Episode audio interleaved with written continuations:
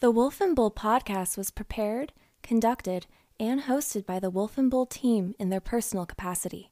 This podcast is for expressive listening entertainment, and any views, ideas, or opinions may or may not extend past the boundaries of this podcast. Conversations or specific comments on behalf of the hosts and guests are for entertainment purposes only. Due to language and potentially offensive topics, listener discretion is advised.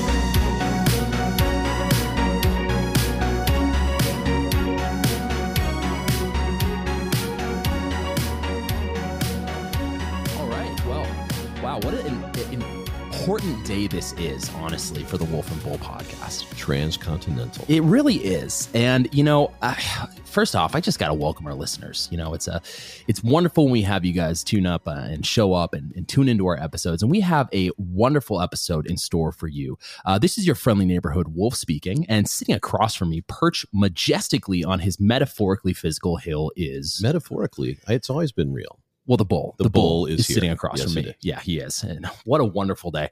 And boy, oh boy, you know, our podcast is going to be so exciting today. We have our first, not currently in the studio with us, but in our hearts just the same, across the pond guest, Ian, aka the host of BAA-RAM-EWE uh, podcast, doing what would technically be amounted to a swapcast with, uh, with us today. Yeah. Hi guys. Thanks for having me on. It's a, Of course. It's a pleasure. I've, I've uh, you know, I've been looking forward to this one. Um, Chemtrails has been a show that I've wanted to do and I've been asked to do recently as well. So this is a first for me, and uh, obviously with with experience in talking about things, you'll, only get better. But um, Oh, yeah. I'm really excited to come on and and do a swapcast with you guys. I'm always happy to to build relationships with other podcasters that are in the same field, whether Mm-hmm. it be people who agree or people who disagree. It's it's always it's always fun. Yeah, and I have to say, I really appreciate that about your podcast. I think that that's a, a breath of fresh air, in my opinion. There's not enough conversation going on when it comes to people who, you know, maybe not even differing views, but have like adjacent views or Right. views that are, you know, relatively Right. I mean, a- compatible or maybe even not. A lot know? of the podcasts you listen to today or, or videos you watch are an echo chamber. You know, Mhm. they're Mhm. One cadre of, of people or one group that all believes the same thing and they're all tightly aligned and it's it's interesting and it's good informationally. Yeah. But it's always better to hear kind of mm-hmm. not necessarily opposing views, but at least tangential views to Mhm. this. Yeah. Well, and, and Ian, would you prefer that I refer to you as Ian or, or, or Bar, Balram? I I don't mind. I don't mind. Okay, I'm glad Well, you, you, this is you're sort actually, of an animal podcast, so Yeah. you, you know. okay, You're I'll- I'll- actually one of the first ones that said it right. It's BAA-RAM-EWE. You're right. Most people say Baram Iwi, and I'm Yeah. like, the, re- the reference is, is is I don't know if you remember the film from the nineties, Babe, with the pig that, that Oh, yeah. Oh, yeah. a sheep a sheepdog, and remember at the very end of the competition where the the pig goes to competition and, and the sheep won't budge for him, so the sheepdog runs back to its own farm and says, "Look, he, he needs help," and the password is BAA-RAM-EWE. So it's Love like it. I thought it's fitting Oh. because it's the password of the sheep. So uh, I I, love it. I'm glad you brought that up because that's that's I was going to ask that question like where did he come up with this name? yeah. And that's that's awesome. Yeah, so we, you know, before we jump in chemtrails, which is the topic today, we're gonna t- we're gonna discuss a little uh, in depth, a little, a few other things as well, like uh, HAARP and uh, and the birds aren't real conspiracy, which Yeah. will be fun. But you know, Ian, we'd love to know Why'd a little bit more. that wolf? Um, Why did you even laugh about the wolf? The, the Birds? birds not being real. I can't believe you even chuckled. I want to make sure the people are watching don't catch on to me. You know, I, they, I believe they aren't. So, but you know, that's uh, I absolutely love the origin story of that. You know, I would love to know how you originally got into podcasting. You know, a little bit ba- of background on you know where your interests lie there for our listeners. That way, you know, uh, people can utilize your information, entertainment, resource as as a resource down the road. Awesome. Um, well, it's always my favourite story to add, and I'm sure my listeners are sick of me telling this story. But for your guys' uh, listeners, I uh, went on a kind of a self uh, educating journey. Like I, I was fed up listening to music at work. You know, the same ten songs on repeat. And some guy that I was working with said, "Why don't you start listening to podcasts?" So I took an interest in politics first and foremost. Uh, that was the time of the independent vote with Scotland leaving in England, and then it was mm. Brexit. So I was kind of developing my worldview on politics, and then I got into philosophy, which I I still have a strong, I like a soft spot for. I think it's really benefited me when I've gone into conspiracy theories. When you debate people, I think you can I take a lot from my, my, background in philosophy because a lot of the arguments we see in, in politics and you know with the the way the world is with like the SJWs, the liberals, and mm-hmm. like the just the arguments, the cognitive dissonance. You know, like uh, for example, my body, my choice is okay for um, abortion argument, but not mm-hmm. for the vaccine argument. So when you look right. into like philosophy, you, you can just deconstruct that argument just by saying that. Like it, it's it's really stood me in a good stead. And then the conspiratorial side of me was I was at a house party one night. and this guy came up to me and told me that he believed the earth was flat. And I had never, I, everyone knows about aliens. We all see the UFO shows on TV late at night, and everyone knows about the 9 11 one. But the, the vast majority of them I'd never came across. And then this guy tells me that people believe the earth is flat, and I'm 30 years of age at this time and I'm going, why have I never came across a flat earther or this online? I'm on Facebook, I'm on YouTube, like I've never seen it. So that's what started me down the rabbit hole, and it's gone from flat Earth to JFK to 9/11 to I'm my favorite stuff is like the the, the cult stuff, the skull right. and bones, Illuminati, Freemasons. So I kind of like doing that, but um, I'm a, I'm just a bit of everything. Mm-hmm. I'm, I'm not as uh, consistent as maybe you guys are or some of the people that I follow where they're blasting out episodes once a week. Um, but I am very active. I'm on Podbean a lot in the chat rooms, and if there's any show that um, I feel I've performed well in or that could be useful, I'll ask the the the person to send me it, and I'll publish it as like a swapcast or whatever. But I, I am, you know, I, I need to get moving with with some of the more more BAA-RAM-EWE stuff. Yeah, well, I mean, I love that insight. I think the the most incredible thing about that, in my opinion, is that you went through a journey that led you to you know your podcast and talking about these topics and my journey just resulted in me being bored. Which you know what? I think they're both they both have value in different ways but i like yours a lot more than mine. Hey don't let the wolf fool you here because he's not just bored. He, he is on a journey as well. If you listen to a few of our podcasts you can you can feel the thread of him learning. I'm soul searching. You yeah, are. Yeah, You're soul searching. And into philosophy quite a lot, actually. Yeah. Psychology and philosophy. It, and, uh, you know, as, as you said, Ian, the rabbit hole, man, it's deep. Yeah. It is deep. And there it is wild. Yeah, exactly. yeah. But it's fun. And, and the interesting thing about conspiracy theories in general is that when time goes by and you start looking back at some of these things, some of the stuff people th- thought was completely ridiculous and had no credence at all mm. in our mm-hmm. world today. Yeah. Eh, I don't know. There's a yeah. lot of edges of truth around this stuff. Mm-hmm. Yeah. Whether they're whole cloth correct and true, probably mm, not a mm. lot of the time, but there's always something real in there. Look, if you'd have told me in 2018 that we oh would have all collectively decided to stop everything for a few years for the thing that must not be named, I would have laughed in your face. Just saying, just saying. That, that's I'm alluding. I don't want to obviously don't want to get Did that taken even down. Happen? Uh, Did that knows? happen at all, or is was it part of the Matrix? Does anything ever happen? That's the real well, question. That is exactly. but yeah, so let's go ahead and jump jump right in. Uh, I'm gonna go ahead and start the episode off with uh with a quick little monologue. I, I just I reason being because I love hearing my voice. And so I'm going to jump right into it. And uh, after that, we can just open up to discussion and really dive into this chemtrails topic because this is something that I've been aware of, but I have not ever dove into as deep as I did in the few hours that I spent doing this. And now I'm a, I'm a believer, honestly, with everything that's happened. You know, there's 100%. a lot of logic in in this particular subject. And what's funny, and we'll get into this, but what's funny is all the excuses from all the people who are a part of the cabal. The cabal. uh, they they are all just like, oh yeah, no, it's just uh yeah, just don't don't really use the logical part of your brain. Go ahead and just ignore all that and believe what we say, which is great. But anyway, we're gonna dump jump right into this monologue. It's currently 1996.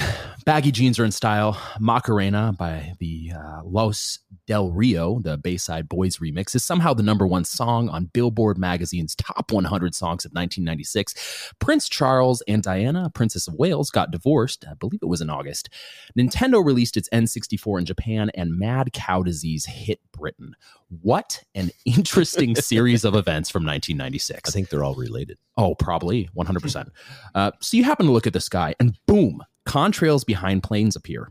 You've never seen them before. They linger and they're strange in color, and it sticks in your mind briefly as you drive to McDonald's, the only restaurant to power the United States in its entirety in the mid to late 1990s. On an included in the monologue side note, I actually checked this out and researched this, and it, the fast food joint which was most popular in 1995 was Starbucks. McDonald's was in 1997. Apparently 1996 just was as I like to say, removed from the annals. I know it's an als, but I'll say annals uh, of history. And so, uh, you know, I guess the people of 1996 were removed as well. Um, and you know, the article itself was titled the most popular fast food the year you were born. So someone had to put that together. Uh, but again in 1996 the dallas cowboys won the super bowl the yankees won the baseball world series and the world had a collective stroke deciding to hold the summer olympics in the sweatiest summer place of all time atlanta georgia georgia resulting in yes you guessed it the usaf letting the cat out of the bag by publishing a report on controlling the weather sparking the minds hearts and souls of conspiracy theorists everywhere the idea of chemtrails was born. Very nicely done, Wolf. Thanks. Mm-hmm. Thanks. Yes, very yeah. nice. Yeah, well done. I, I, I had, like, fun, I had fun putting that together. Sometimes well, it's good to, to, provide context of the time surrounding the conspiracy. I think a lot of them, when I've tried to get into, especially the moon landing one, I have no idea what was going on in the 60s. But it's like for someone like me to go back and, you know, get some references to what was going on, it, it really helps. Oh yeah, definitely. So now, a few minutes ago, you said you were in your 30s early 30s, right? Mm-hmm. When you were kind of doing this journey of self discovery. Yeah. So what does that that pin you at now? About 34? Oh, I'm 34. Yeah, 34. 34. So so well, I'm not. I don't even want to tell you how old the bull is. The bull is the bull is of another biblical times. Biblical, yes, exactly. no, I'm I'm a, I'm a boomer, baby boomer. Now 34. Let me see. Uh, Wolf and you are both of the. Is that the same? I'm 30. Well, I know, but is it the same generational thing? Because uh, there's there's 80, definitely 88. Yeah. So there's yeah, definitely a, a, viewpoint that a certain age group has on stuff. Why right? can't I mean? Why wouldn't we? I mean, think about it. Uh, like, so this is something that I'm sure you've you've heard us harp about, uh, harp on, Ian. Uh, I specifically harp on it. You know, the spread of technology has blown all these things up to such a high degree that I would argue it would be impossible to find someone anywhere on the planet that does not have some opinion or belief when it comes to anything conspiracy related. It's either some opinion or no opinion. In other words, their mm, entire Maybe. life revolves around other people's opinions and just nodding their head yes or mm you know mm-hmm. putting a check mark beside something or putting a square on on their facebook or whatever the case may be. Yeah. Yeah, yeah. which is interesting. I, I, oh, that always I, wouldn't say it bothers me but it makes things really boring. You know i like to have discussions with people that are insightful as opposed to just regurgitation of you know hot topic mm. positions. Um but yeah, so chemtrails definitely something that I think a lot of people are aware of. And you know, during my research, I found that there are there's a vast spread of opinion on this, uh, and all of it tends to be either one way, being from like the government saying, you know, don't believe any of it, and the other way being it from people saying believe all of it. And I think that I find that com- well, particularly interesting if the government says don't believe any of it, we should. We can automatically believe it. Yeah, I mean that's yeah. kind of the thing, right? Yeah, one hundred percent. So what? So Ian, what's your position on this? Just officially, before we dive into any of the research, what where where would you align yourself with with chemtrails specifically? Um, I well, I have a little a bit of reference I've wrote down here. in My introduction is I, I do remember in the in the midnight. Well, you're saying ninety six, so maybe it was ninety six. mm mm-hmm. I specifically remember playing football with my friends out in the fields, and after the game, lying down, staring up at the clouds, and seeing these these planes with a straight line of of, of smoke or whatever it is at the back, and we all just used to like talk about it, like what is that? And I up until I heard about chemtrails, I assumed it was like rich rich people with like jets that could go at super speeds because clearly to me they weren't passenger planes because not every plane had these straight lines of smoke. So that was just the way I thought. Like, ever since a young age, it's like, well, they're different to them. So yeah. what is that? And I just put it down to maybe some rich people that could afford these planes and were just cruising on a on a Saturday or a Sunday afternoon.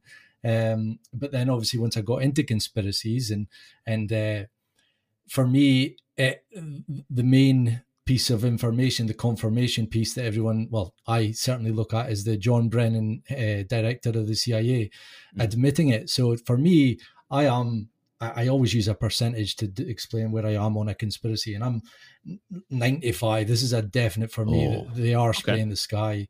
Um, it's it's for me. It's this is not a conspiracy theory anymore, yeah. um, because they've confirmed it so much. Where the the the gray area is is is what they're actually doing right by, right, exactly. by, by spraying the sky and what are the methods and, and what are the causation of, of what they're doing that's the gray area for me yeah yeah i would i would probably say i'm I, prior to the last few years ian i would probably say that i was at the like 10% level of like, meh, maybe, maybe not. I'm probably at the 80% level now. And it's not hmm. because of my two hours of research late at night, drinking alcohol, you know, determining that this is what I'm going to talk about. It is merely because of the last few years, there's been an absolute cluster when it comes to decision making and just odd things. By the way, Ian, he's saying late at night drinking alcohol, and I just watched him take a big guzzle of. Oh yeah, it's nine fifty six. It is nine fifty six, and I'm drinking a raspberry sour. That's how we do things in Arizona. how about you? How about you, Bull? Where where do you find yourself on this? You know, I've always been kind of a 50-50 guy on all these. And you know, I what I what I tend to to see with a lot of these conspiracy theories is people gather up some some information that can be construed or twisted or or spun in a direction for or against these kind of things. Yeah. And then they they kind of dive into it very emotionally mm. because they're tied to it somebody you know personally is involved with this or or they're just so anti-government that they believe this this and this and and uh, you know i i've you know history tells you if you read a history book about any of the wars or any any different kind of uh, conflicts between different whether it's nations or groups or banks or all the different things we could talk about in the world today there is always someone that has come up with a way to circumvent kind of uh, normal methods, mm-hmm. normal processes. And so I don't put anything by our governmental agencies.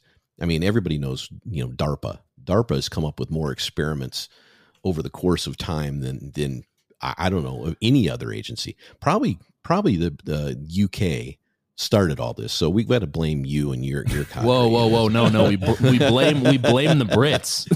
That's where we can align. We blame yeah. Britain. There you go. Well, that that works for me. But but uh, I I'm no longer 50-50. I'm kind of kind of with you, Wolf, on this. Is is that some of the stuff I've seen over the course of the last three years, and I've always been jaded about certain things, especially mm. in the business world.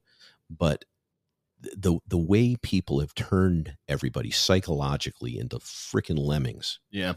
Has told me that these a lot of these things are true. Now, uh, Ian, you made a great point though. The the question isn't whether something is actually happening. The question is why. Mm-hmm. The methodology. What is it really for? And then you could take the the idea that, that you know they're trying to protect you against you know uh, um, sun flares and things like that, or or they can or you could take the the further position that they're they're you know when you were laying in that that that field looking up at the sky you were you were getting hallucinogenics rained down on you right so you can take all those positions well he saw epstein in the plane oh, i mean that's that's, that's, that's right. what it was that was He's flying was, to the pedophile was, island that's exactly what it was yeah. yeah, that that honestly, yeah, that's what really pushed me over the edge. I don't know if you saw that documentary on oh, Jeffrey oh, yeah. Epstein, but when they went into his egg shaped appendage, I, I immediately switched on so many things because I was like, how is it that we don't know if this guy killed himself, but we know what his appendage looks Well, you like? know who else was on the plane, right? Oh, so many people. It was the, so Prince. Which one was it? Charles. Was it Charles? Uh, Andrew. Andrew, Andrew, thank you, thank you. I was going to get it wrong too. Oh God!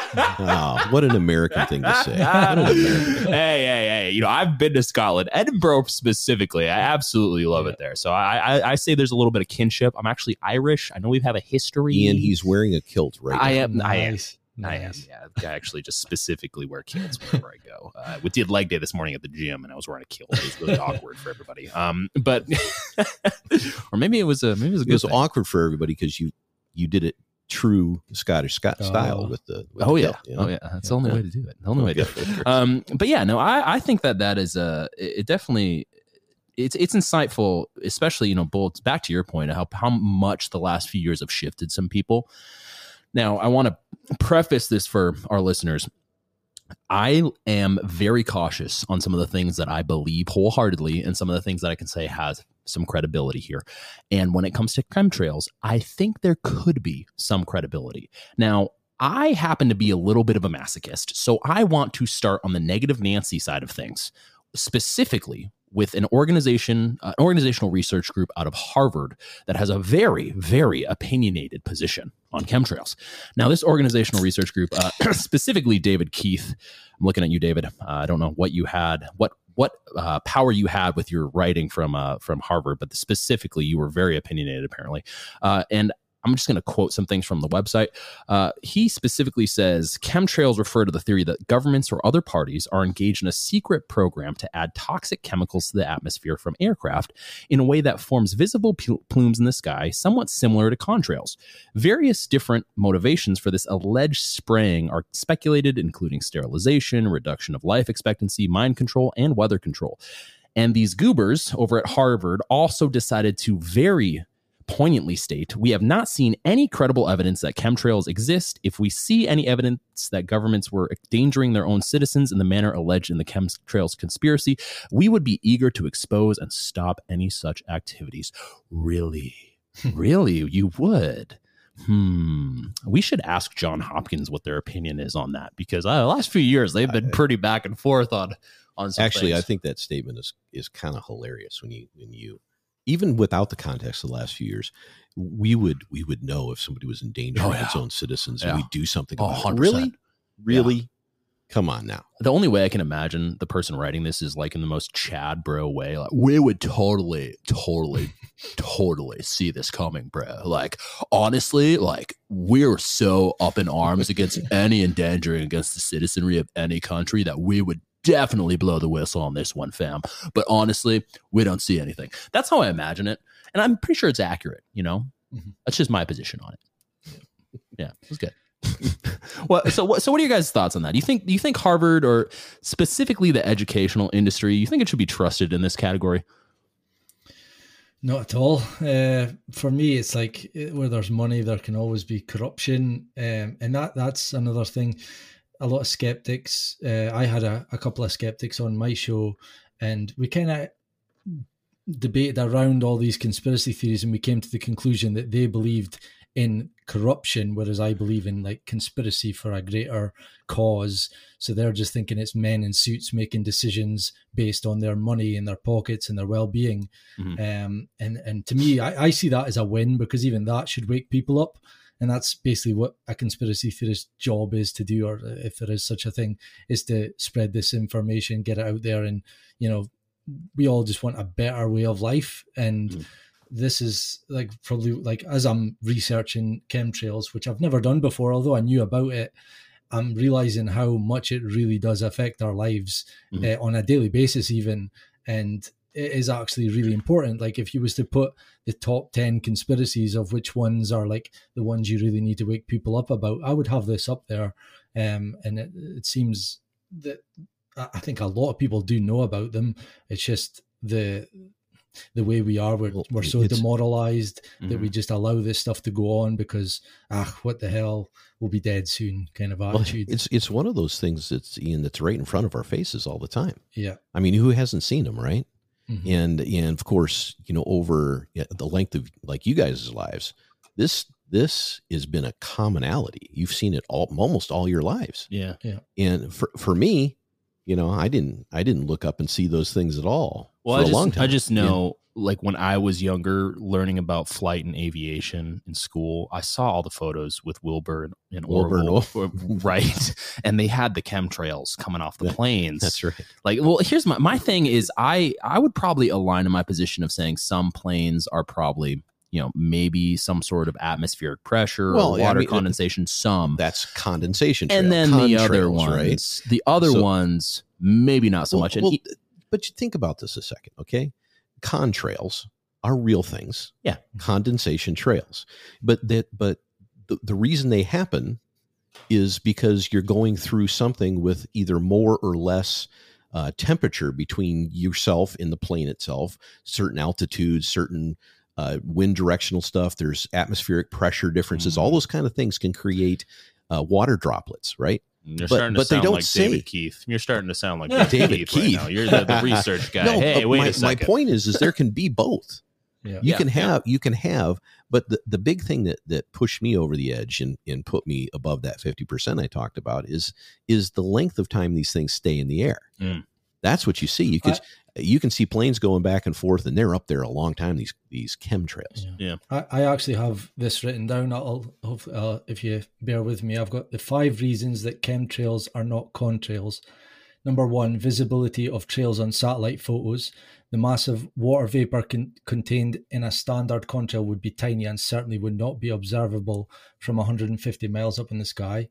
Number two, time, uh, time of trail persistence. Vapor trails from aircraft should never persist for more than about two minutes, even in ideal atmospheric conditions. This is clearly demonstrated from various time lapse footage. Number three, irregular pattern of appearance. The frequency of appearance of trails does not bear any noticeable relationship to the levels of civilian aircraft. Number four, number of trails seen simultaneously at a given time. It is not possible to have such a high level of civilian or military air, air traffic even during an exercise, That's which would point. generate the observed number of trails. On heavy spray days, the sky is filled with lines through. On other days, the sky is clear. So basically, does the airport just close on certain days and no no planes? You know what I mean? Our skies are clear on certain days, but on others, there's all these grid lines and patterns. And then number five, broken trails. In many cases, instances of broken trails are seen, and these breaks are also persistent. If the trail was a contrail, that would indicate that the engine had momentarily stopped burning fuel. These breaks often look deliberate to make a grid like pattern. Mm. And then I've got also note that the exhaust comes from the entire wing wingspan compared to contrails. Um, there's various images of planes with no seats inside them, just huge tanks. That was a that was like a huge moment when I saw those. I don't know if you've seen those uh, images of the inside of these planes. Oh, yeah. oh yeah Have Have you guys ever seen um, the the big planes, the seven forty sevens they have for firefighting out in California and such? yeah. Where I, I can't I can't remember the name of the substance they use, the the orangish Oh, God, substance. um, I should know it off the top of my head. Agent I- Orange. yeah, maybe, maybe. yeah, it really does a good job of putting out those fires, you know, those But that aren't to- intentionally started. Wink, wink. Well, that, that's a whole nother podcast Yeah. right there, guys. But but the the whole point is is that you see the to, to Ian's point, especially with the breaks, whether you're talking about crop dusting or firefighting or whatnot. Yeah, fire retardant. Well, I know it's fire retardant, but there's a Oh. specific name Nah, for it. that's too much. But but anyway, any event, you see that same thing. Foss check. Phos-Chek, that's what it's called, Yeah. Phos-Chek. And and when the these planes are flying over, you'll see them do a release, and this broad spectrum of stuff falls out, and then there's a break, and then they'll circle around and release again. It's just, it's the same type of thing you're talking about, Ian. Exactly. Yeah. Yeah.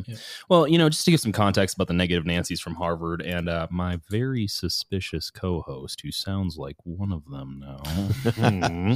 uh, interestingly enough, the this organization from Harvard, surprise, surprise, uh, is a particularly interesting group engaged in something called albedo modification, eh, not to be confused with Libido? libido, Libido modification, modification? but albedo, uh, I've which been is wanting to participate in libido modification for a very long that you time. yeah. Biblical times is what we talked about, right?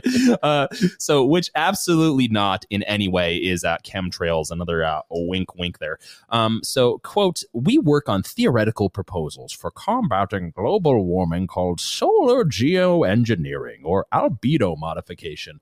These are technologies that might enable people to add materials to the Earth's atmosphere to reflect a bit more sunlight back to space, partially masking or reducing the climate change, the climate change, Ding, ding. not climate change, the climate change, due to accumulated greenhouse gases. Isn't that basically admitting that what they're doing is a form of chemtrail, kind of right there. right? It's it's the government would never do that, but we're doing it.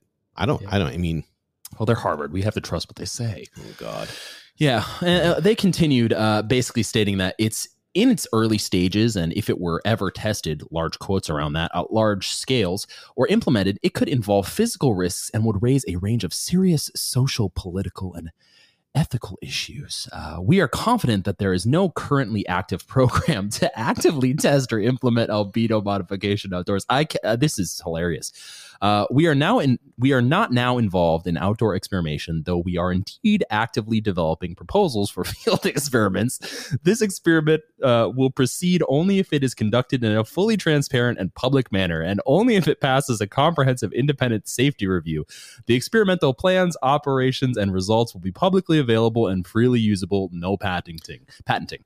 So they're they're basically you know what saying a we're doing says about that? Shit. Yeah, That's what it is. Yeah. Bullshit. that's a good take. and you know, it, it totally is. It, it's you know what I'm convinced of, guys. I, I'm absolutely convinced that there there is a threshold. I don't know where it's at. There's a threshold of the cabal that you mentioned earlier. Mm. There's a there's a point in which you become part of, and a point in which you fall below that line. And if you're below that line, you're expected to ingest this bullshit Mm. like it's it's you know lunch. Well, it's the PPC. it's the pedophile party club. We're not in that. So so Oh, so they they are in it and they can keep all that information to, like like what uh, what's his name Schwab uh Klaus Schwab Klaus Schwab. Klaus Schwab Klaus. can keep all that information to himself. They're not hiding the ball anymore at all. well, I mean, it depends on what context. Well, they might be hiding about. some kind of Yeah, it depends on what context. But yeah, I, I don't know. I think this is like from Harvard, basically them stating uh, that chemtrails exist. And uh, for our listeners, the pot, we're done. We're done. The podcast is done. we, have determined it's finished. Um, but yeah, that's that's just fascinating to me that they come out so and say Ian that. went to 100%. You went to 100%. no, 80, 80. I'm an 80. Oh, no, you just went to 100. if Oh well, now well, yeah, I guess yeah. Now I'm, I guess I'm I guess me yeah. too. So cool. Wow, that's great. yeah. So I, I so why is is is is the reason bundled up in what these Harvard guys are saying? well, here's the thing. Is this really a climate change issue? Is it is it that that dang thing that's that's overwhelming the entire world and everybody Mm. seems to be wanting to to modify the climate? I mean, is Yeah. is that what's is that what's really going on here? Is that what about these chemtrails are about? Well, Ian, maybe you can answer this for me because this is the question I would have for someone uh, who is a little bit more than 80%. Is it a major, outside of unethical, is it a major issue if something like this is occurring for the betterment of humanity? Yeah, but the betterment according to who? Klaus Schwab. Klaus Schwab. I mean, uh, that's uh, that's where I line is like. Obviously, I don't like that. I don't think that it's Yeah. ethical. I think it's fucked up. Part of my, you well, know, what do you think, Ian? yeah. So are you basically saying like uh, if there is I mean I don't know your guys' views on on climate change or global warming or whatever they want to to rebrand it as next. Uh but do, are you basically saying? I love that. Bit. I That's know, I know. well, Okay. hey, maybe we should clarify that real quick. And I, you Yeah. know, we're probably on the and again. I like the way you put it, Ian. There's a there's a percentage that you got to Yeah. put, and that's great because then then you keep it on a sliding scale. You're up a couple percent, you're down. Yeah. You know, and and I think that uh, climate change in general has been going on through the history of our Earth. Yeah. Mhm. and the the biggest climate changes throughout our history had zero to do with human beings. 0 Mhm. It has to do with the volcano. well, it has going to do with the, plate PPC, tectonics the pedophile party club, who was Well, around they have to do early. with everything. They are the number one Yeah. conspiracy. Right Klaus has been around since forty one. But so so there's at least in my mind, there's no doubt that there are changes that occur. Yeah. The question really becomes: Is are we the thing that's putting it over the Yeah. edge? And and Yeah, are the I- things are are they at a huge risk that they are that they're saying like oh the the world's going to come extinct in the next 10 15 years Oh like, no. No way. like that kind of stuff that's that's where i kind of draw the line it's i mean everyone agrees i think they finally got us here i was kind of making a joke there you spotted the rebranding it's like it Yeah. was once the ice age and it's global warming in the 80s and 90s or was it and then Well, it's because it Al Gore, he's no longer Yeah. popular, so, So- he, so they they had to rebrand. yeah so they finally settled on the one that they, they've got us all with because nobody can deny the climate change. Changes, it does exactly. It, it does. It's changed throughout time, and it will. It'll continue to change. But whether the the change is, is a is a threat to life, or whether the things that they're going to take away from us, because that's coming. Like what we've gone through in the last two years is like step one. Step two, I oh, believe, Oh, yeah. is the the climate lockdowns. Like where in England they're already talking about a day where we don't drive our cars.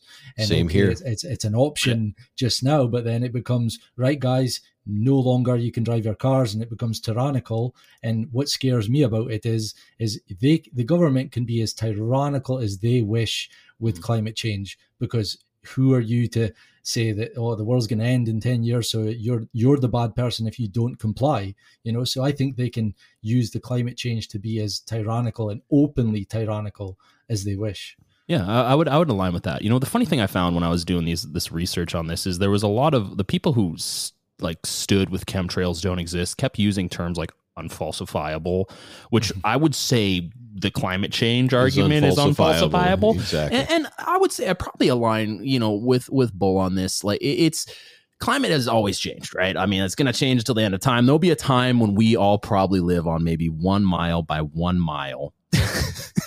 just plot of land in the middle of the Pacific Ocean. It's going to be a, never ending tower into space, and everyone's going to live there. It's going to be beautiful. It's going to be utopia. But uh, whether that happens or not, I, I think the hyperbole associated with, well, the world is going to end in 10 years. Uh, I am AOC, and I have to come out and say and cry on top TV that if you don't listen to me, then you're evil and probably a racist. And uh, and uh, yeah, it's all going to change, and you got to push forward this specific climate agenda that is very, very dense, and no one's ever read. And does not have any measurables at all This outside goes, of this goes back to what I was talking about a minute ago. There's this there's this line of demarcation somewhere, don't know where it's at, but where there's this this group, this cabal, this this Mm. governmental agency or world governmental agency that that sits atop this thing and has this this view excuse me, this viewpoint that they simply know better than us. Mm. Mhm. And you know, maybe maybe time will tell that they're right. I don't know. But Mhm. but I doubt it. But but the the thing is is they're keeping they're keeping our eyes closed as much as possible or they're trying to close them. Now, a question, another, this is kind of a, a related question that, uh, in relation to that cabal, those people that organize all these things, the World Economic Forum, the Klaus Schwab of the world, uh, why now? Is it- Uh, it's, it's not like, just why now. is it? there's always been people Yeah. trying to have Well, I'm not saying power, that. I right? mean, it's why is it power. so open now? Is that merely because of spread of information? hiding in plain sight, man. Mm. That's that's what this is. Yeah. I mean, you know, the thing everybody's learned over time that you can spin things in a million different directions. And if 50% of the population agrees with you, then you've got what you want because there's always a debate going on and you can march along with your agenda while everybody else is arguing it out on podcasts.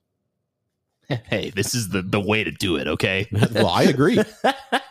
we are definitely not in any way contributing to what the, the climate change supporters would say is pollution by using all of our electric electrical products.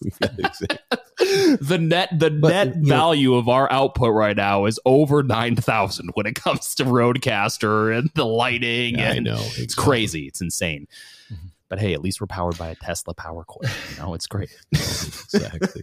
I, I wonder if it was. Uh, I'm sure you've heard this saying about the they, they created the internet to control us, but then we turned the tables back, and now we know more than we should, and they don't like it.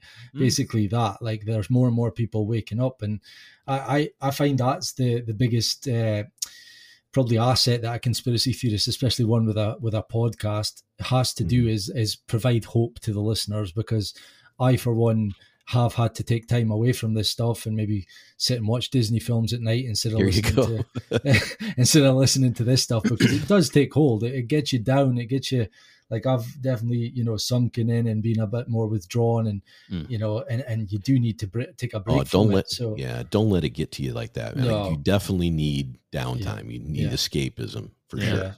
So Well, it, th- it could also be, and this is a this is not me being facetious, even though it's going to sound like it. It could also be the chemtrails because they do cause. there is evidence that they cause emotional distress. And by the way, I uh, later in the notes, and this is this is journalistic integrity 101 from the Wolf and Bull. I think I may have found a corollary between chemtrails, the HAARP organization or the HAARP program, and the Havana sickness. Mhm. I stumbled across that across, uh, that last night and i think there is uh, some credibility here which uh, if i disappear and these are my last words that we'll put it on your stone your gravestone. He thought He there was credibility that's here. right. Well you, you know just just as one uh, thing to tie into what ian was just saying. You know it, the, the information systems today are incredible. And if you think about history and how people in power controlled those that are not Mm. especially when there's only a handful of people in power at any given time. Whether it's the kings of a country or a, a council of some kind or a parliament or whatever you want to talk about they they they used to control the rest of the people through information dissemination of information and in lack of education really. I mean back in you know a few hundred years ago most people didn't know how to read or write it's pretty easy to control people they don't know how to read or write Yeah. so now information is out there and it's ubiquitous it's everywhere anybody can get a hold of it so now the way you control it is is to uh, spin the information in the direction you want it to go which i wish they were better at doing honestly like i it's like very transparent that it happens It's just so well. It's not that it's transparent. It's just so poorly done. Like I like it's like it's like watching. like- So you brought up Disney a little bit ago. Uh-oh, Look, you when I brought was a up- you kid, brought up Wolf's favorite. I subject, by the way. loved Disney when I was a kid. I grew up with Disney, and they had fantastic, you know, cartoons that had some really questionable things in them as I grew older and noticed. But at the same time, uh, you know, as time has gone on, the creativity and the level of expression of certain views has gotten, as you said, more and more blatant, and also like more and more poorly executed. Like, look, if you're gonna try and It's formulaic. trick me just be good at it like i'll, I'll like I'll, I'll do we'll jump into chemtrails in a second but i'll, I'll use a, a, a, a an anecdote that i think is a pretty good one so i was in in, in barcelona a few years ago um and i from the experience because of a certain event i don't particularly like that city I like the people there. I think the city itself, separate from this event, is probably fantastic. The paella I had was great. Uh, traveled to Andorra. It was a fun day, except that I got mugged in the morning. And the thing about getting mugged is that if you don't like get beat up, then you don't really know you were mugged. So maybe I'm not using the best term here, but they saw that I had something that looked similar to a passport. They got it off my body without me knowing. And I was pissed off the rest of the day. And as time has gone on, I look back at that instance fondly because they did a really good job of taking the phone off of me. Like I like I, I would have been expert muggers. yeah, like it didn't cause me any distress. Like I just went to my company and said, "Hey, this phone is stolen." They gave me a new phone. Like they couldn't have gotten Okay, into how it. are you bringing that back around Uh, my whole point being that this pickpocket, this mugger, this group of individuals, they didn't cause me any distress outside of the general frustration of that moment. And as time has gone on, I've gotten over with it and I've reconciled. The PTSD is gone. I wish that was that way you know, if it was truly gone, that story would not have come up. no, You'd have no, no, put no, that no, behind no. you, That's no, Moved that's on. we You'd we, have watched the next Disney film. We forgive, but we never forget. Okay, so that's the whole point here. Is that's what I'm making. And by the way, just as just as a, a side note to what we're talking about, we're going side, side, side. But you know, Ian, you mentioned that that you have to give yourself a break from this because if you go down the rabbit hole too far, you're like, where, where's where's land again, right? You're underground the whole time, and and I I can see that point of view because it can be overwhelming, inundating. Mhm. But I th- I think what we need to hold on to, especially as people that are trying to broadcast our viewpoints out there, is we're doing something that is intentional and positive no matter what side of a particular conspiracy theory your viewpoint comes from or goes to Yeah. this this is this is this is a good we're doing Mhm. and so i try to hang my hat on that when I when i get down and, and, and talk about yeah, i get into a lot of business discussions in some other things that i do and it it can be quite frankly depressing because what you see and you mentioned it earlier ian there's so much corruption out there. It's almost everywhere you turn you can throw throw something in the air and if it hits someone they're just likely to, to be corrupt as they are not to be. And i hate to be jaded that way but that's been my experience through business life. But if i dwell on that too much it it becomes overwhelming. So what i do is i talk about it in this format or others and i feel like that is my that, that's catharsis yeah. that's that's my way of getting that information out and, and in some way shape or form helping others Yeah, Yeah. well, what you're not telling the listeners is that you also have a heavy dependency upon methamphetamines every Tuesday. So I told you not to mention that again. we're here. We're here at the Wolf and Bull. We're all about This is this is actually a chem lab. Uh, yeah, yeah, Not yeah. a chemtrail, it's a chem lab. well, it's funny enough, just visually, the the, the bull kind of looks a little bit like Walter White. So just, oh, yeah, just- that's that's true. That is give true. him a, little bit of a hat. Give him a hat. The, the look is complete. But yeah, let's dive back into chemtrails. Let's go back to the fun explanation. The explanation that I think probably has more truth than people think it does. Did, did Ian? Did you get your point of view out? Because you started to say something about climate change, and then we went off on a tangent. and I don't want to. No, do you know what it was? It- It's actually a, a concept that it's just been put on me on me in the last month or so by someone uh, that I do podcasting with, and I think the question you were about to ask was, um, or forgive me if I'm wrong, but like, are you saying that if the people that are in the know uh, know that the the world is at risk of you know extinction or whatever, and the risks are real, that if they are taking the decisions to maybe depopulate the world, is that a, a good? You know, it sounds crazy to say that, but is that the kind of, you know, it's kind of, if you know that the world's going to end unless we get the population down, uh, and then you're you're going to fund things like chemtrails and GMOs and all these other depopulating Mhm. tools, are you actually wrong because you're doing a greater good? I think that's uh, that that phrase has been chosen wisely. That greater good that we keep hearing. Yeah, I. Yeah. It is, it's it's a it's a, a thought that I don't like to think about for too long because it's not in my blood at all. Like it's basically evil, but y- you can kind of see that that you know. I think a lot of people talked about Hitler maybe having that methodology, like like it's it's an evil that they're doing, but it's for the greater good. And um, the quotes from David Keith even summed that up. Um, you you mentioned him earlier, and he's been blatant enough to say things like. Um, this may negatively impact some people, but it's a risk we have to take. Yeah. And it may it may rain more around the world, but that's a tiny addition to what's al- already happening. Um, and then see- Richard Branson, if we manage to fix this, it means we can still use our planes and cars. So Oh yeah, that's you can see the, the, the you know? mindset behind these guys. Like they are the the ones in the know. The, You- I'm not you know saying the they're problem with that mindset, though, Ian, Yeah. is that they're they believe they're right. Yeah. Yeah. and they Yeah. believe they're right based on whatever they've decided is right not i mean this collective good thing is is interesting and we Mm-hmm. all have our points of view on what's better and what's not better for sure Mhm.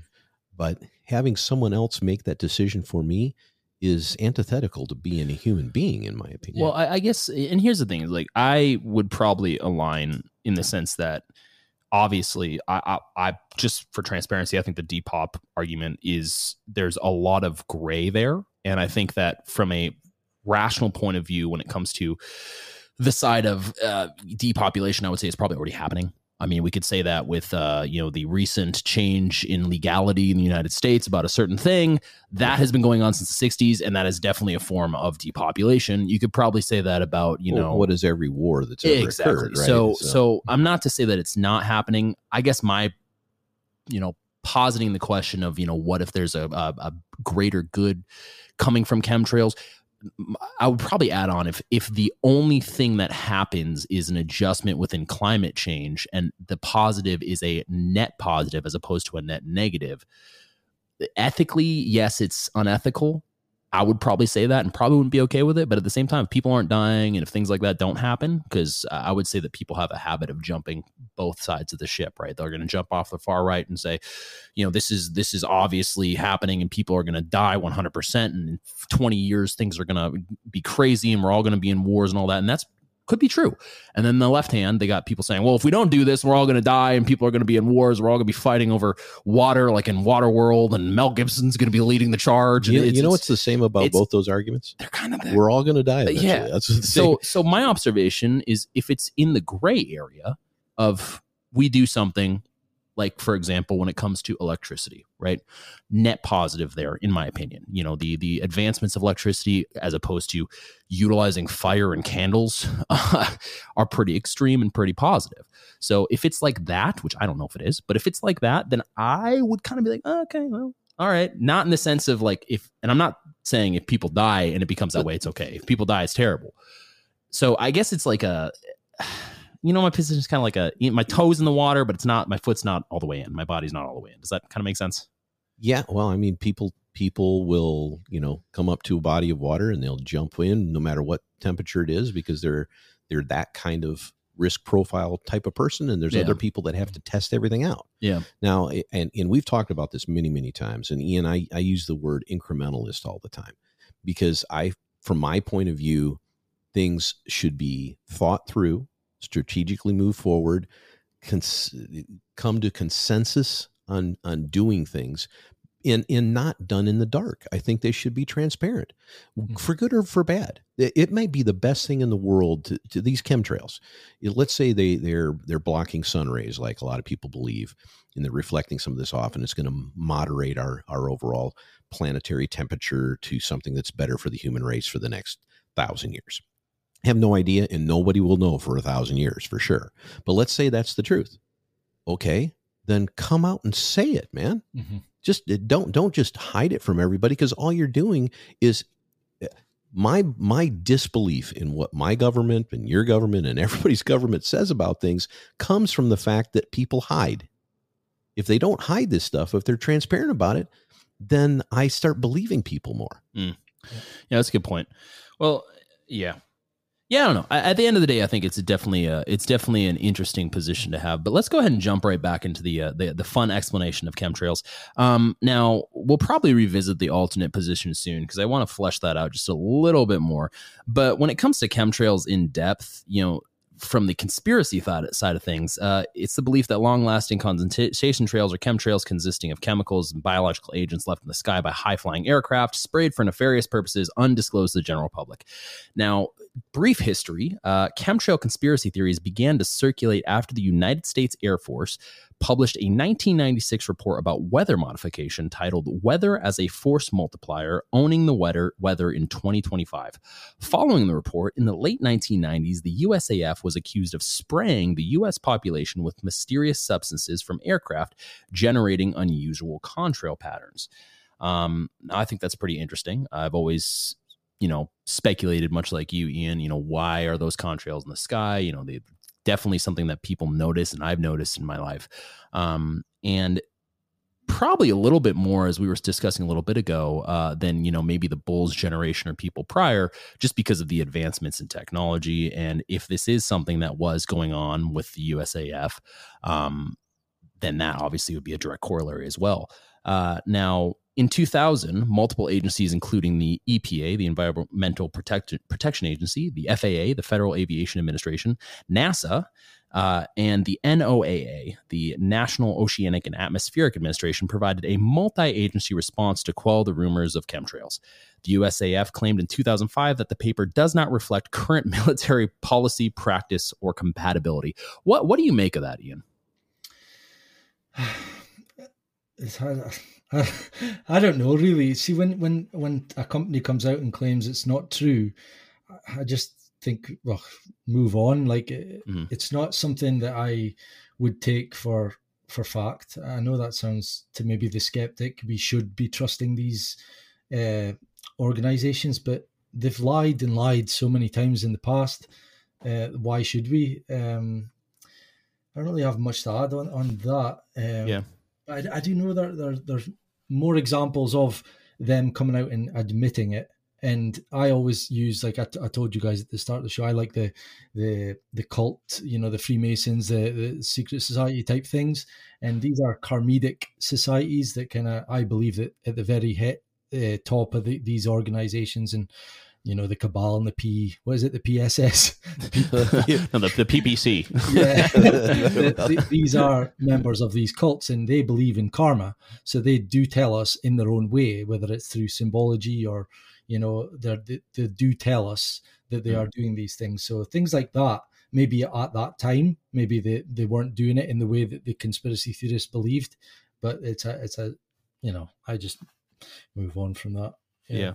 Well, and it- you know, just for for our listeners, the the whole idea was really popularized specifically in 2004. Uh, the idea of chemtrails the publication from William Thomas called uh, "Chemtrails Confirmed." He basically suggested that normal contrails dissipate, as we discussed a little bit ago, relatively quickly, whereas contrails, uh, chemtrails that contrails that linger may have added substances. And subscribers to this theory, they speculate that chemical release may be solar radiation management, uh, which, you know, that's kind of sounds like uh, what was it libido modification was that what it was uh, which basically uh, as just from a, a, brief overview, SRM can offset some human induced warming by reflecting solar energy back into space before that energy becomes long wave infrared radiation that can be captured by greenhouse gases, which, well, you know, that's real salesy. For all of time, people have tried to control their environment, their weather yeah.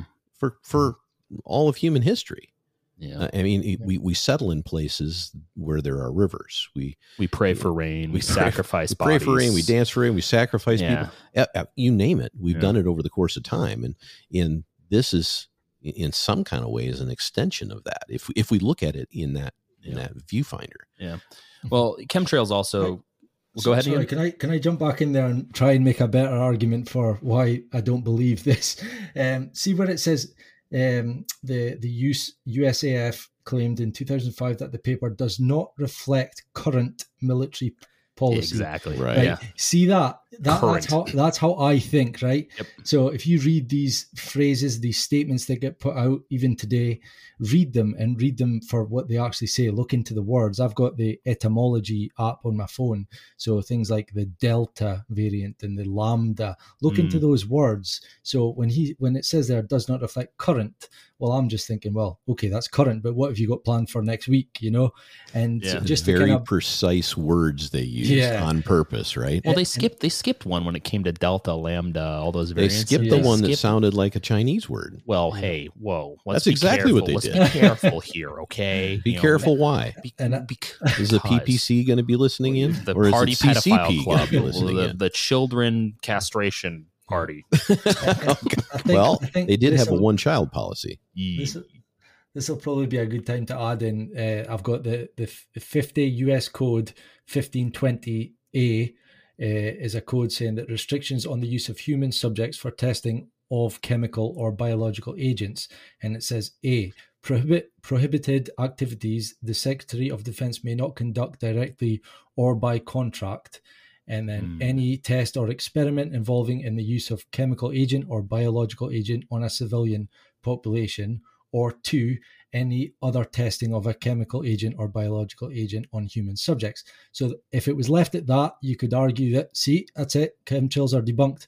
But then it goes on to say B, exceptions subject to subject, subject to subs, subs, subsection C, D, and E. The prohibition in subsection A does not apply to a test or experiment carried out for any of the following purposes. Number well, one, of course, any peaceful protest that has related to a medical, therapeutic, farm, pharmaceutical, agricultural, industri- industrial, or research activity. That's the part that in the documentary I watched. Holy says, they, they can't spray you unless it's for research. Oh, then they can ah, spray yeah. you. Well, that so, makes sense. I mean, just kidding. That's emergency authorization. Yeah. Wow. Yeah. You should have saw our faces a second ago. oh yeah, our jaws were on the floor. That's yeah. awesome research, man. That is that is, and you're right. It's right in the code there. People just have to read it. It's it's like yeah. it's like bills that are introduced in in you know Congress, etc. Mm. There, uh, here's a five hundred thousand page bill please read it by tomorrow so we can vote on it. You know, I mean, you know, there's there's the always SparkNotes five thousand page exactly, but that's that's a really good uh, point yeah. you have, Ian, because we, there's always exceptions, right? Yeah, we we have. Uh, this has been quite a, a, hot topic over the last couple of years as well, where people are doing a lot of research in the UK on common law Magna Carta, mm. and in, in regards to like the law and, and courtrooms and and the, the language that they use. And I I love this this topic. I've got an episode on it um, where an example is the word understand. You know, when you get stopped by the police and they're consistently saying, "Do you understand? Do you understand?" To them, they use the Black's Law Dictionary, whereas you guys use the Merriam-Webster. We use the the John Collins. Understand to us means yes, I understand, I comprehend. But in the Black's Law Dictionary, understand means I stand under you. I give you the power over me. Um, so this is what I mean when when when when organizations and presidents and you know groups put out statements, read the wording because Yeah. it, it's very telling. You know.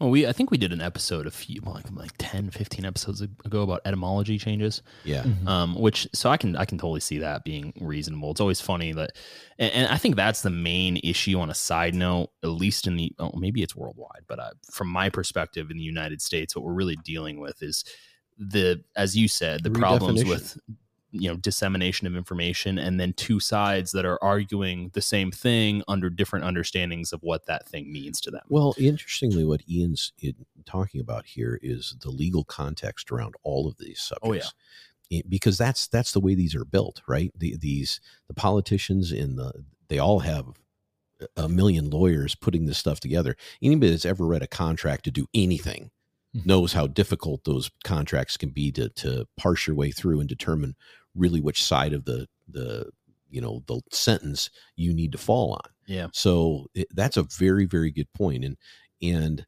if if they're using a certain etymology for defining understand as opposed to anything else, I mean it makes a huge difference in on the the rear view mirror side of things when it, when it comes to to deciding the legality of what's going on.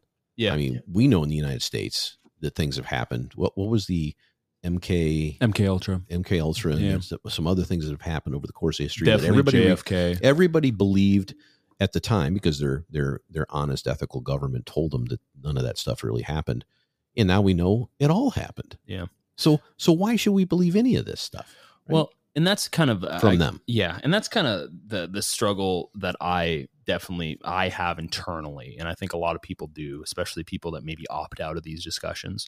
Um, is and as we discussed a little bit ago, taking a break because there seems to be this this very wide gap between people who look at the government and believe everything they say wholeheartedly, and then people who look at almost everything and say, "Well, that didn't happen." And I think the the answer. From my perspective, is probably somewhere in the mix, probably somewhere in the middle. Now, granted, as time goes on, I'm probably going to start moving towards the direction of none of that happened because the government keeps doing douchebag things for douchebag reasons. Um, but again, you know, I think chemtrails specifically on on the note of their effect in society and the environment, you know, I definitely do think there's most likely something occurring. And I know we mentioned solar solar SRM, solar radiation management and weather modification. Uh, maybe to some degree psychological manipulation and human population control. Uh, I think the likely case personally is probably biological and chemical warfare testing, frankly. Um, now, some of the chemicals that, you know, chemtrails, uh, conspiracy theorists claim to ha- be involved in chemtrails uh, include barium, aluminum salts, polymer fibers, thorium, silicon carbide, all of which are not very good for you. Um, and obviously, this would lead to the trails causing respiratory illnesses and other health problems. Um, and obviously, then uh, we could also go into clouds being seeded uh, with electric, electrically conductive materials as part of a massive electromagnetic super weapon, weapons program based around the high frequency active auroral research program HAARP, which we'll touch on in just a few moments. Um, the interesting thing, and we talked about this in our previous episode, Ian, uh, is the death of the mainstream media. Mainstream media does not pay attention to any of this information; they dismiss it outright. Um, and in 2013, for example, when it was made public that the National Academy of Sciences were to receive from funds from the CIA, NASA, and NOAA to conduct research into methods to counteract global warming with or climate change, sorry, uh, with geoengineering, the International Business Times claimed the idea of any government agency looking at ways to control, manipulate, or manipulate the weather will be met with scrutiny and fears of malign conspiracies, which it doesn't have to be malign to be a conspiracy. So exactly just, yeah. so Ian- of, of this kind of list or or something additional where do you in your research where do you think um, this this chemtrail because I think we're all in agreement that the the chemtrail thing is is happening to some degree and and for unknown reasons. Where where does your research put you in on this? Well, like an overall summary of what this is. Yeah, it, it you know I my and I, I my bias is that this is this is kind of weather related and blocking sun rays and things like that. And I suspect that's not yours. So I just wanted to get you know kind of where you're thinking. I, I think it's a bit of them all. I think um, they, they do different types. The, the grid pattern, the, the the well, first and foremost, I've got here. There's twelve new clouds that they're teaching to to kids in school. Um, so so for me, that tells me there's twelve different types of of ways of of doing chemtrails or cloud seeding, and and I wouldn't be surprised if there was different um, uh, reasons why, like causalities, like what happens when you do a certain type of chemtrail. Um, but obviously, with, with the the the dementia and the Alzheimer's, that, that that's a huge Right. moment, red pill moment, if you will, where I, I've got written here that in 2016, um, dementia and Alzheimer's was the leading cause of death in the UK. And it's uh, in other countries, it was in the, uh, I think it was third in Australia. Forgive me if I'm wrong, That, but that one it- actually jumped out at me too, Ian, because uh, when Wolf was talking about the aluminum salts in particular, Mhm. and that you know there's there's some associative things with uh, dementia and Alzheimer's with with um, aluminum Mhm. in the brains of people that they've dissected after after Yeah. that dissected. Yeah, Wow. I think the dissect. You know what I meant. yeah. It's, uh, but, but I mean, it, because I, I mean, obviously, I believe in climate change because we've already established that we all do because it's the Mhm. climate is changing. But if they're going to come out and tell us, which they have done, this is why it's no longer a conspiracy theory. They're coming out and saying that we are spraying aerosol into the the stratosphere, the ion- ionosphere, which is aluminum and barium, and I'll just add because I love to do this that um, the conspiracy theorists like to show that uh, the two lettered symbol for barium is BA and the two lettered symbol for aluminum is AL. So it's Baal, which is the demon. and uh, and then you've got Hell sulfur, yeah. which- exactly. Hell. and, then, and then you've got the other uh, main main thing that they spray is sulfur, which is associated with the devil's presence. And I mm. know that's just you know for some people might not understand, but I do see a strong religious, you yeah. know, way the world is. Like the people that run our world, the, the real people that run our world are heavily religious. They do believe in Lucifer and, and God and all that. So when they're doing things like that, using barium and aluminium, it's like you know, it's symbolic. It's not. I mean, well, there's if you no add up there, the if you add up the periodic table numbers for all those, it comes to six six six. Wow. I'm I like kidding. that. I'm I like that. Is it not? Okay. you got me, see? but anyway, Uh. like, so they're coming out and tell us that they are spraying a layer of aluminium to act like a mirror and to to, to make the sun bounce back and, and like all in the good for for climate change or global warming. I don't believe that. So I'm going to say it's obviously for another reason, which I believe that those particles are then coming down. We're ingesting them. They're landing in our our crops. They're landing in our food uh, water supply, and then you're having all these um, illnesses, uh, Alzheimer's, fatigue, sadness, uh, anger. Like that, there's all these Well, behavioral and diseases that we're. I would up. add to that um, the autism spectrum.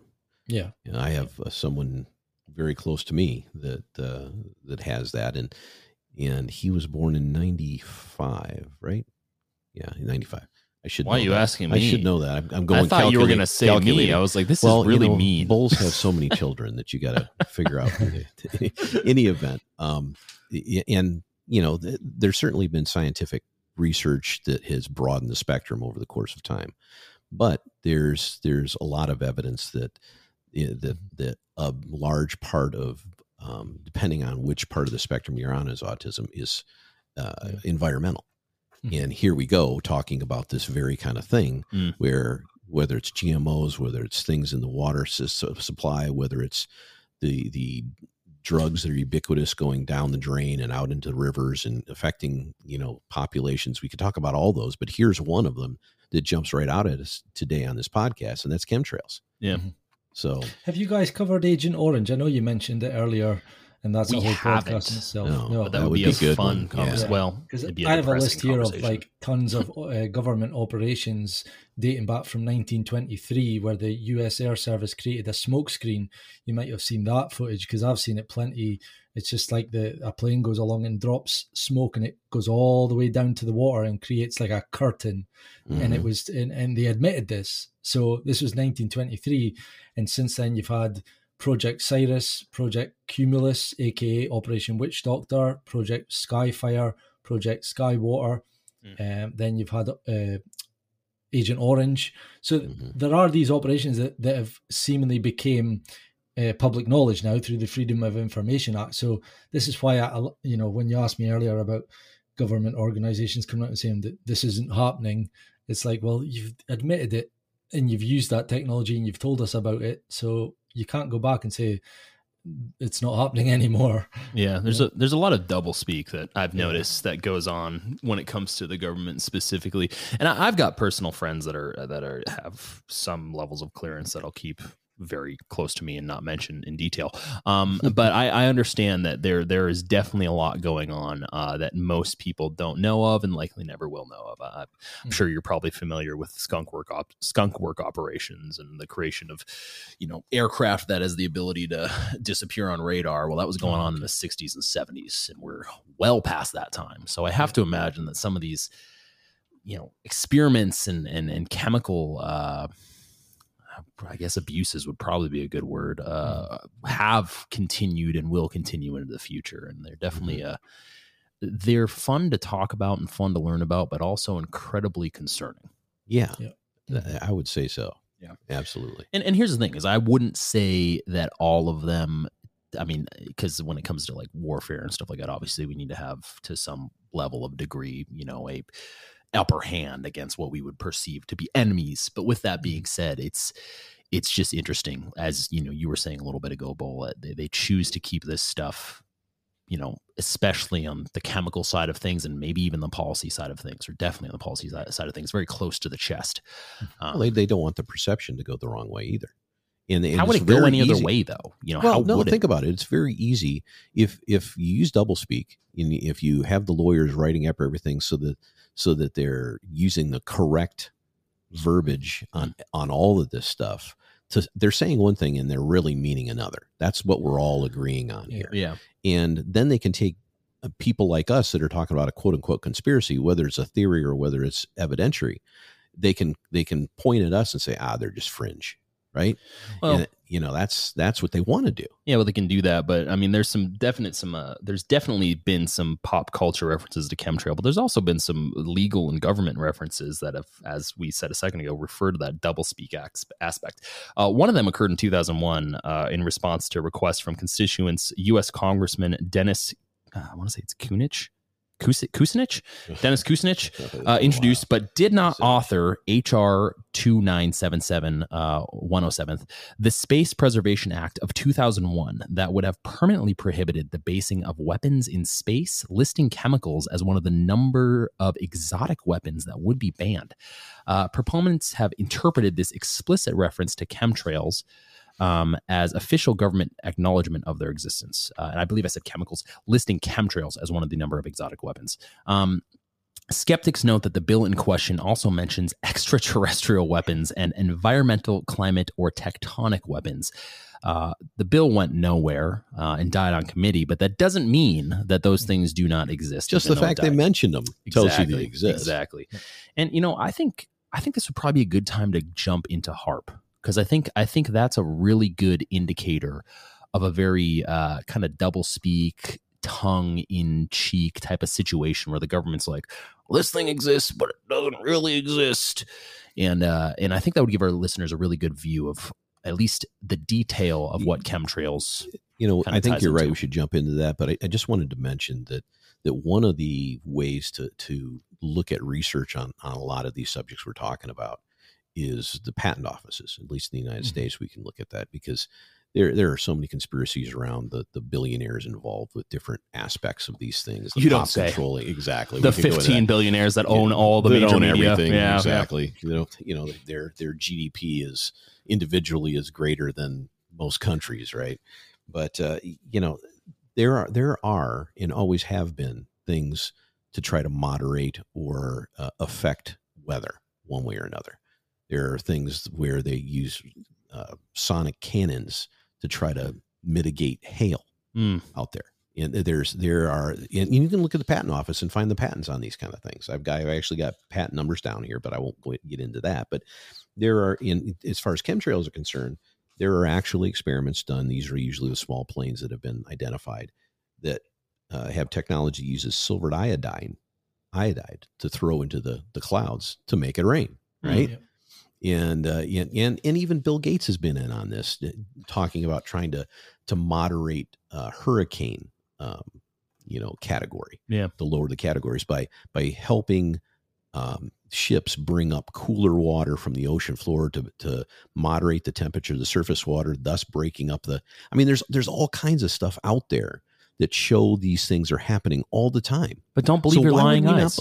Don't believe your lying eyes. So Don't why would we not believe this is happening? Yeah. And just go back to watching cuties. Oh God! oh my God! That- well, that's part of the what was it PCC? Yeah, the right? PPC guys PPC. is the pedophile party club. Okay, uh, but yeah, so uh, you got you make a good point there, and I, I think it's so funny, uh, at least from an observational perspective. And this is probably where I'm fundamentally incorrect because I, I liked we had this long discussion about this Bull and I on, on As you always say, Possession- we're positions. we're 100 percent right 60 percent of the time. all the time. Yeah. So, uh, I mean, it, I tend to align with the fact that people do things for advantageous reasons, not necessarily for the purpose of like some deification aspect of things. But again, there's a lot of evidence to suggest that I'm probably incorrect on that. Uh, Um, or maybe it's a mix of both. But with that being said, I do think that your points on bringing up the uh, the patents and the very openly available moves that the government has made available to the public uh, as in, being incredibly credible to particularly chemtrails and some other operations. well, hell, they're gone talking about UAFs now, like openly, yeah. like stuff that when I was a kid was in comic magazines, and everybody thought you were an idiot for even talking about an alien. I'm still going back to simulation Hell, there were. theory. We're all remember, the there, were- there at there was a time that I recall very well when people truly believed there probably was no other planets out there. I mean, they really believe that. Yeah, so man, four. How was it in four AD? I was going to say that was a long time ago. Was- Yeah, yeah. you remember the wheel? hey, who do you think invented fire? Come on now. God. uh, but yeah, so just I, I don't know. It's just it's it's interesting food for thought. Uh, It's also you know stuff that'll keep you up late at night. Um, and HAARP, I think, is one of those things that also will keep you up late at night. Now, I don't know how familiar With a migraine. or more than that. I don't know how familiar either of you are uh, with the high frequency active auroral research program. Um, but this is something I came across while researching climate change um, that people say ties into the mind control, psychological manipulation aspect of chemtrails. Why did I say climate change? Of chemtrails. Not talking about climate change, but maybe it probably affects both. Um, so the high frequency active auroral research program, referred to as HAARP, was initiate, initiated as an ionospheric research program jointly funded by the U.S. Air Force, the U.S. Navy, and the University of Alaska Fairbanks, uh, and the Defense Advanced Research Projects Agency, referred to as DARPA. Uh, designed and built by BAE Advanced Technologies, a British arms security and aerospace company located in London, uh, which is also, uh, surprise, surprise, the largest defense cr- uh, contractor in Europe. Uh, the original purpose of HAARP was to analyze the ionos- ionosphere and investigate the potential for developing ionospheric advan- enhancement technology for radio communications and surveillance. Basically, it can heat the ionosphere to a very high degree so they can research it and see how it affects radio That sounds very safe, doesn't it? Yeah. Yeah it does. Yeah. Um since 2015 it was uh, it has been operated by the university of alaska fairbanks but work on HAARP began in 1993 it was operational by 1999 and fully completed in 2007 by bae uh, the most prominent instrument at HAARP is the Ionospheric Research Instrument, the IRI, a high power radio frequency transmitter facility operating in the high frequency AHF band.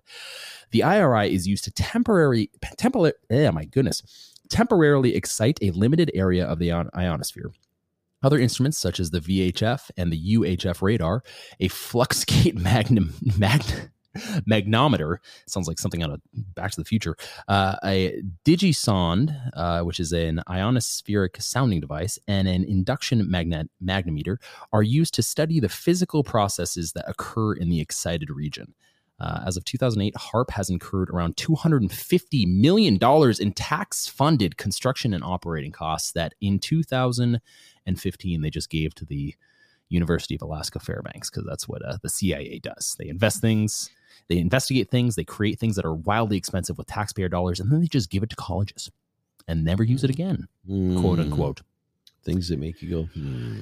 Yeah, uh, just I, I find that to be incredibly interesting because here's the thing, uh, and I'm going to tie this to something called Havana sickness, and it, it, I'm sure both of you heard about this years ago, but it, you, well, you probably talked about it in detail as well. But it, again, it's it's something that was unexplained and still kind of sort of unexplained. But then in February of this year, they were like, "Oh yeah, well, you know, we thought it was magnetic magna, magnetic waves, and now you know, or microwaves. Now we realize that it's uh, actually radio waves." And HAARP has the ability to project. I would argue the effects of their technology hundreds of hundreds of miles, if not thousands of miles. So I don't know, just some food for thought there, because I think that actually plays a big part in mind control. Hmm, Yeah. Very interesting. Yeah, I wonder if that plays into the voice to mind technology. I don't know if you've heard of that. I did a show on Isaac Copy, um, and he said he was complaining about he could hear voices and they were being put into his mind in Hmm. some way. Um, I don't know if that's the only reference I've heard of it, but that You know, that there's stuff, there is so many strange technologies out there that yeah. that someone is diving into that have to do with the the the linkage between current technologies and biologics whether Yeah. we're talking nanotechnology whether we're talking different kind of waves that are already occurring within our brains or how we can affect those waves from the outside And HAARP you know I, I- it, it's interesting that they talk about this exciting the ionosphere in a certain way and using it to create this kind of um, platform to bounce radio waves off and do some interesting things that a government would want to do and a as far as weaponizing it or communications et cetera all that's great idea but there's always something underneath it Well, the damn like- thing can create an artificial aurora borealis. well, I mean, it can create it's uh, it can literally. I mean, come on, that's Exactly. like that's magic. that is. That's- well i mean everything ends up having a different different uh, um, ability right even you, you look at medicines and i don't know why this popped in my brain you guys can decide why this might have popped in Why my brain but pop into your there brain? was a particular drug that, that was studied years and years and Hmm. years ago it was for is going to be a heart medicine oh yeah. and uh, lo and behold every time somebody popped one of those pills something happened down in another region that was was uh, not exciting the ionosphere but something else and so Chronic Guess what? diarrhea. That's no, what. that's not what I'm talking about. I'm talking about uh, anyway. Anyway, you know what I'm talking about out there, yeah, everybody. yeah, yeah. So my my point is is things start off in one direction and they lead to another. Well, it, I I just think it's funny. I mean, uh, especially from the media aspect of things, because because HAARP, it, it's kind of died down over the years. Uh, I mean, people outside of this recent article from I think it was the New York Times that talked about Havana. Have you seen the pictures of that though? It looks insane. It, it does. It looks like a Orwellian uh, radio factory, is what it looks like. Mhm. Um, and you know, when it comes to like mainstream media, of course, they take the most stupid position on things. Uh, they had an article, uh, NPR specifically had an article that came out uh, when you know the CIA was thinking about permanently closing down HAARP, uh, quote unquote, uh, titled "Bye Bye to the Home of a Favorite Internet Conspiracy Theory." That's not condescending at all. Um, and basically they talked about how you know the, the effects of HAARP and how it's so powerful and how it's like a radio station um, and how it can create an artificial uh, aurora borealis. Um, and they also said that the research has the potential to improve satellite communications and navigation. Sure it does. Uh, and that uh, the military has used it to study things that they don't talk about um, which uh, just kind of letting the cat out of the bag there. Uh, literally and i quote they said on occasion there have been secret experiments Uh, you can't make this shit up. Uh, many of these involve communication with nuclear submarines. HAARP can turn the ionosphere into a giant antenna that can be used to transmit signals. Somebody told me the other day that there's a bunch of missing submarines. It, you, you guys Oh, yeah. either heard of Yeah. that? Uh-huh. Either Yeah. of you? Yeah, it's Ian, how about you? Have you heard of that? No, no. Yeah, 18 of them I heard were Mm. just they're missing. gone. They're missing. Yeah. How does that happen? They're just they've got some interns. They're all sitting military. up at Fairbanks, Alaska. Yeah, yeah, yeah. yeah, well, the conspiracy behind HAARP, and I touched on this, but it specifically is about weaponizing weather. Uh, people believe that it can actually trigger earthquakes and even control minds, uh, manipulating our minds through an extremely low frequency of signals affecting how we think and feel, creating stress, confusion, confusion, psychosis, and the inability to not dance TikTok dances. Uh, it's just it's wild. Um, commentators and scientists say that advocates of this theory are uninformed because, of course, they are they're not experts, uh, as claims may. Uh, made fall well outside the abilities of the facility and not in the scope of natural science.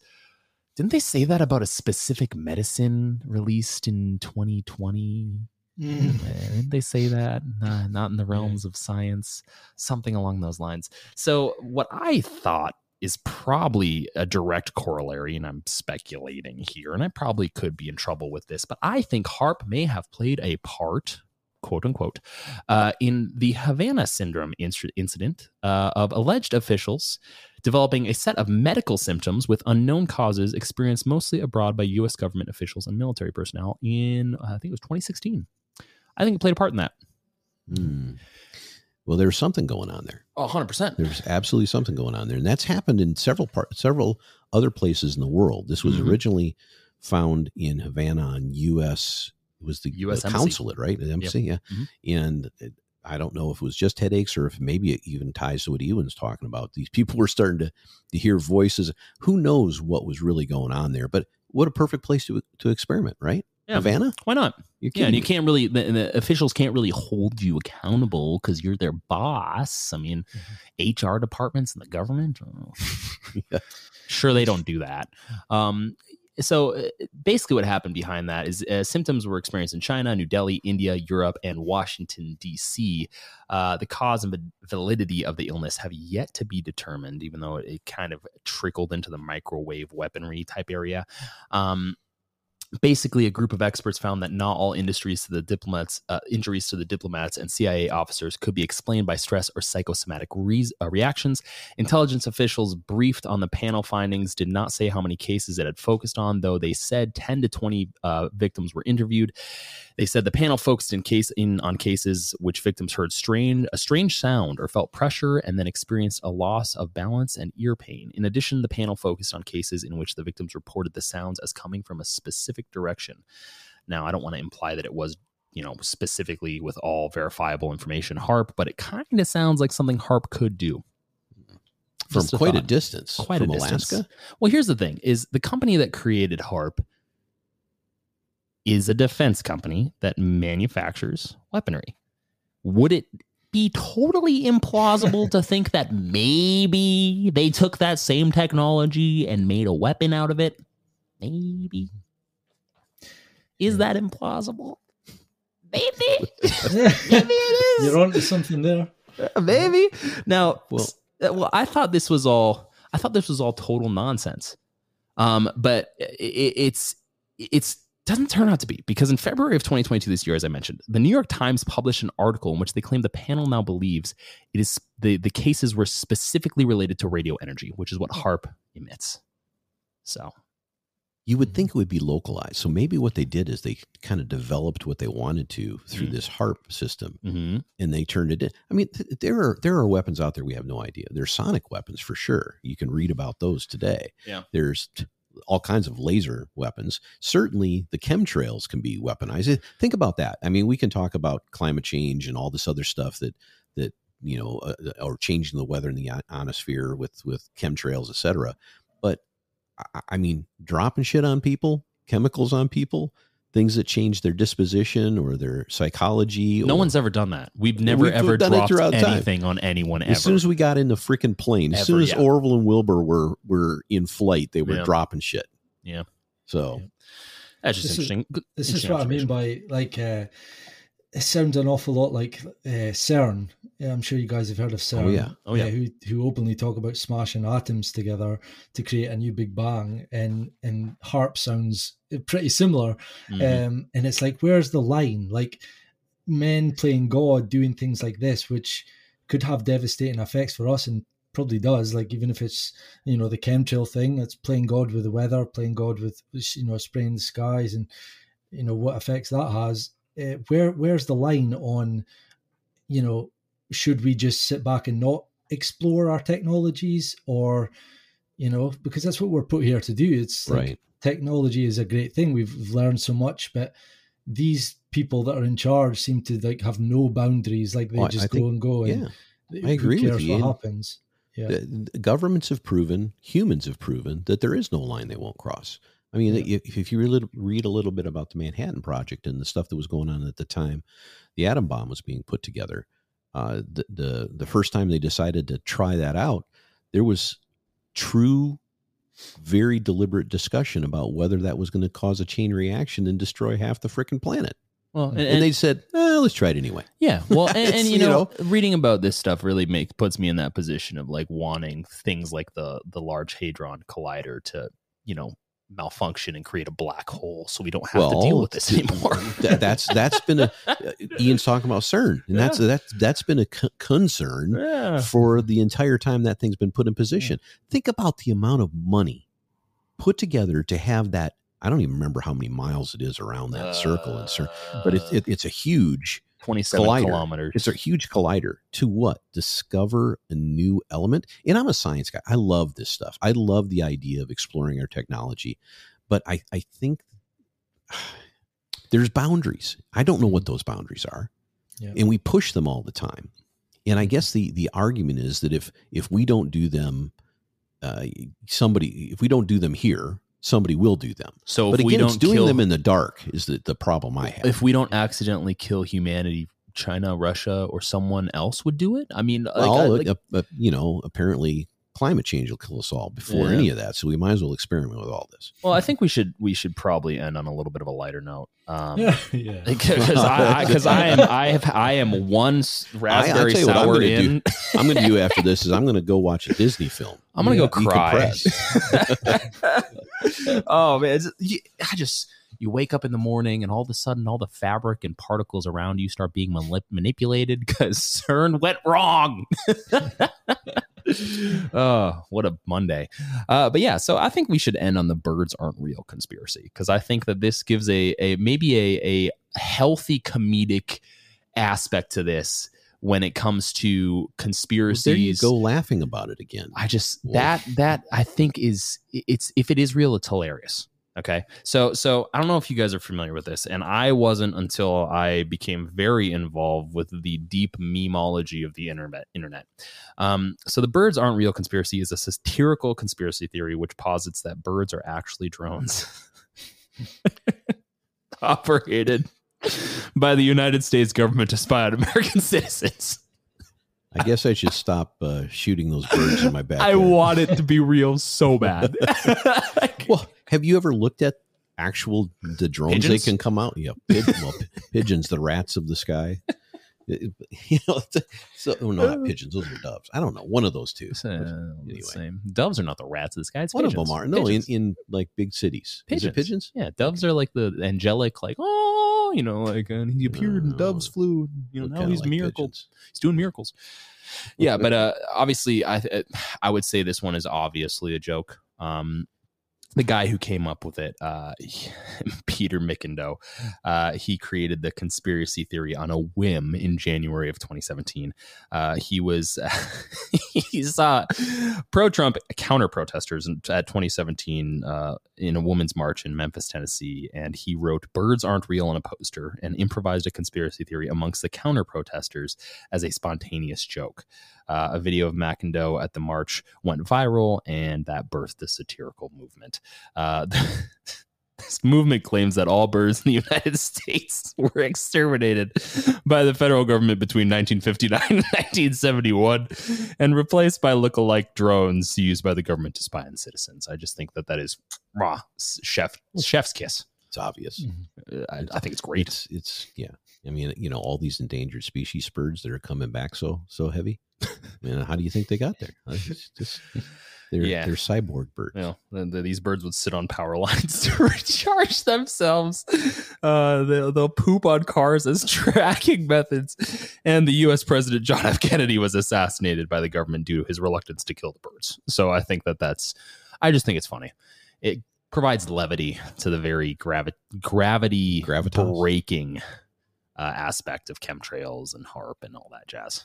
You know that that is a, a fun subject, and I could see how you could tail off in a million directions on those. And and the unfortunate part is is that's going to get more traction as years go by because you can look up different drones that are creating. Someone's the gonna do size of frick. You got drones the size of little bees and shit now. Yeah. I mean, I you know, it, it's amazing the technology we come up. And I'm uh, I want to qualify something. I'm amazed at what human beings are actually capable of. And I'm at the same time dismayed at what human beings are actually capable of. Yeah. You know, that's the problem with what we have today. And I I go back to something I said an hour ago. Transparency, man. Just Mhm. just tell us what the hell's going on. Don't don't treat us like fools.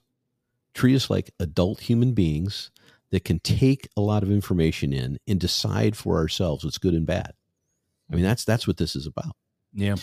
Can I? I'll add to that. See, one of the things I say quite often is on. um I don't know what like your TV is over there, but on a Saturday night or a Friday night, you know, that was the night that everyone stayed in to watch the, TV, the entertainment, and it's just drivel. It's just oh, it's demoralization.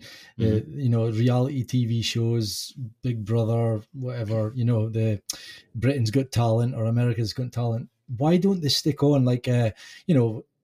We've all been debating about you know what's been going on in the last three years why not have two experts up on a stage and put on a show for two hours and let the the population watch it and make their own mind up or you know even like the chemtrail theory why not have experts go out onto a stage and debate on live tv and let the people decide for themselves or let's get the truth out there that would you be the I mean? highest rated TV show of all oh time. yeah, Man, yeah. that's a It- great idea. Well, it would be, it and would be huge. what's funny is the response from you know the the Hollywood knuckleheads is that oh that would be too hard, that would be too depressing. We can't do that. or they would say, I mean, we, but you can do that on the internet now, right? Oh, of course. You Yeah. can get on and see. What do you think Joe Rogan is? Oh, Yeah, yeah. it's, it's Same kind of thing. Exact same Yeah. thing. I mean, and uh, yeah, I think. or uh, um, what's his name? Um, oh, uh, I know you're talking about. Um, now I don't because from, from the Yeah. British guy. yeah, I know you're talking about, and I can't remember his name. Uh, Le- uh Lex Fridman. No, Lex is good too. Oh. no. Anyway, anyway, there's a lot of great content out there, and putting it in front of the people that are listening to the Saturday Night Drivel would be a great idea, though, because those people, those people that are watching, you know, Britain's Got Talent and stuff, probably aren't jumping on the internet to watch long, long form podcasts. You know, they're they're they might be on TikTok, it might be on Reels, something like that, but they're not they're not listening to Lex, they're not listening to us, they're not listening to Joe.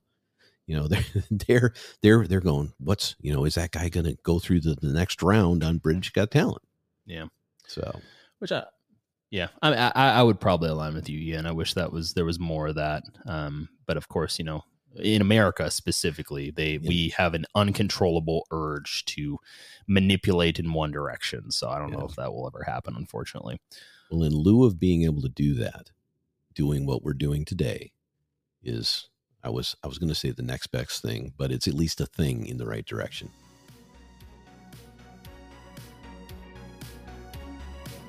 Thanks for listening to the Wolf and Bull podcast with your hosts, the Wolf and Bull. If you enjoyed this episode and you'd like to help support the show, please share it with others, post about it on social media, or leave a rating and review. To catch all of the latest from the Wolf and Bull, you can tune in via our weekly episodes available on nearly every major listening platform. You can also follow us on Instagram at the Wolf and Bull. You can follow us on YouTube at the Wolf and Bull podcast and at our website, thewolfandbull.com. Thanks again, and we'll see you next time.